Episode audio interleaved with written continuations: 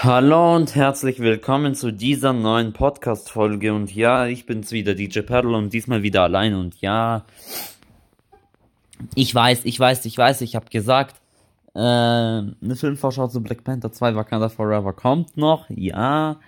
Und ich habe gesagt, es kommt ein Podcast mit dem Schildes. Ich weiß, ja, sorry. Tut mir leid, dass ich euch solche Versprechen gegeben habe. Aber Lange Rede, kurzer Sinn. Heute wollen wir mal wieder über Native Instruments und Native Access reden. So, und be bevor jetzt jemand sagt, willst du noch mehr Kritik verstreuen? Nein, natürlich nicht. Keine Sorge, ich will nicht noch mehr Kritik verstreuen, sondern eigentlich euch nur Hilfestellung geben. Genau. So, und zwar, wie kann man das jetzt mit Native Access und Native Inst also wie kann man das jetzt andersrum? Wie kann man das jetzt Nein, wir machen es nochmals neu. Wie kann man jetzt das Problem mit Native Instruments und Native Access lösen? So, das ist eigentlich ziemlich easy, wenn man es mal so sagen darf. Und zwar, ihr müsst unter Windows, das wird jetzt eine Windows-Einleitung sein, und zwar wird sie auch nur für Windows 10 und 11 laufen. Gelten, laufen, keine Ahnung, wie man es richtig ausspricht, ja, wie man es richtig sagt. Egal. Beziehungsweise wird diese Anleitung jetzt nur für, für Windows 10 und Windows 11 funktionieren. So. Wir haben jetzt diese Dilemmas mal geklärt.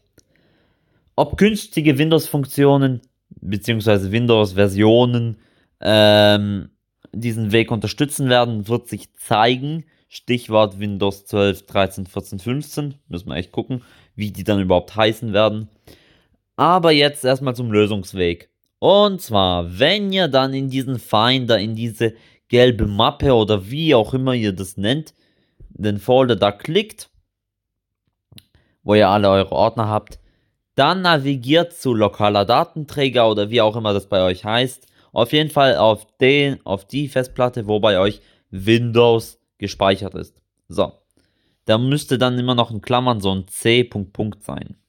So, wenn ihr dann darauf geklickt habt, klickt ihr auf Programme. So, oder Program Files. Ist bei jedem ein bisschen anders.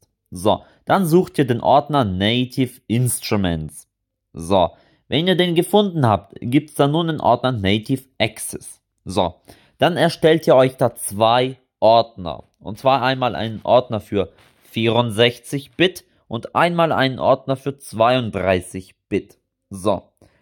Der, jetzt müsst ihr das aber so machen. Ihr erstellt euch den Ordner, dann sagt der Computer euch, das ist mit administratorischen Rechten, müsst ihr da fortfahren und was nicht alles. So, ihr sagt einfach fortfahren als Admin und dann, ähm, das müsst ihr dann zweimal machen mit dem Admin fortfahren.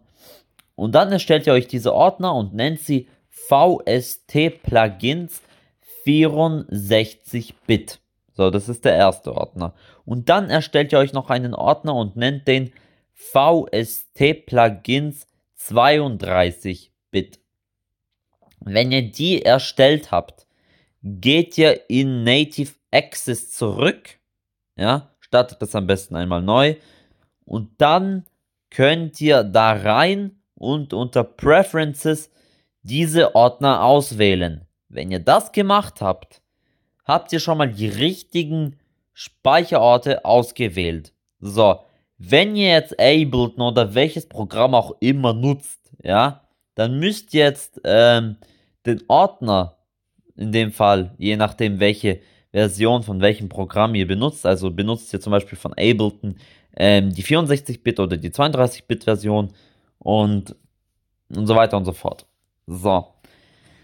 Dann, wenn ihr die 64-Bit-Version nutzt, dann wählt ihr natürlich den 64-Bit-Ordner aus. Wenn ihr die 32-Version, die 32-Bit-Version nutzt, dann wählt ihr natürlich den 32-Bit-Ordner aus. So. Unter Ableton geht ihr einfach zu Voreinstellungen und dann dort bei Plugins, in früheren Live-Versionen heißt das Ganze noch File irgendwas, keine Ahnung. Ich nutze ja nur Ableton Live 11 Lite. Also halt Live 11. Nicht Lite, sondern natürlich Live 11. gleichfalls Suite. Mm, und dann müsst ihr diesen Ordner auswählen unter eigener VST2 Ordner. So.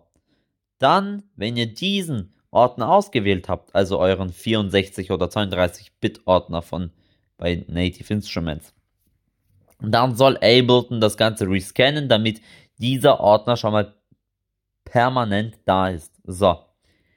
Dann geht ihr in Native Access zurück und installiert euch irgendein Programm. So, dann wieder Ableton hüpsen, hopsen, keine Ahnung. Und, ähm, oder je nachdem in welches Programm, FL Studio, Vegnines oder wie auch immer, Cubase.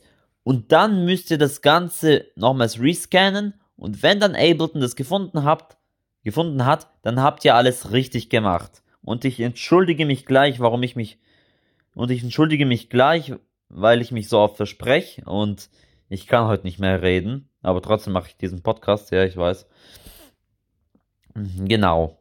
Und wenn ihr dann alles richtig gemacht habt und diese Anleitung befolgt habt, dann habt ihr schon mal viel gerettet. So, an dieser Stelle und in diesem Sinne wünsche ich euch noch einen wunderschönen Tag. Macht's gut und bis zum nächsten Mal. Euer DJ Paddle. Ciao und hoffentlich verspreche ich mich das nächste Mal nicht so oft. Aber jetzt endlich mal. Ciao.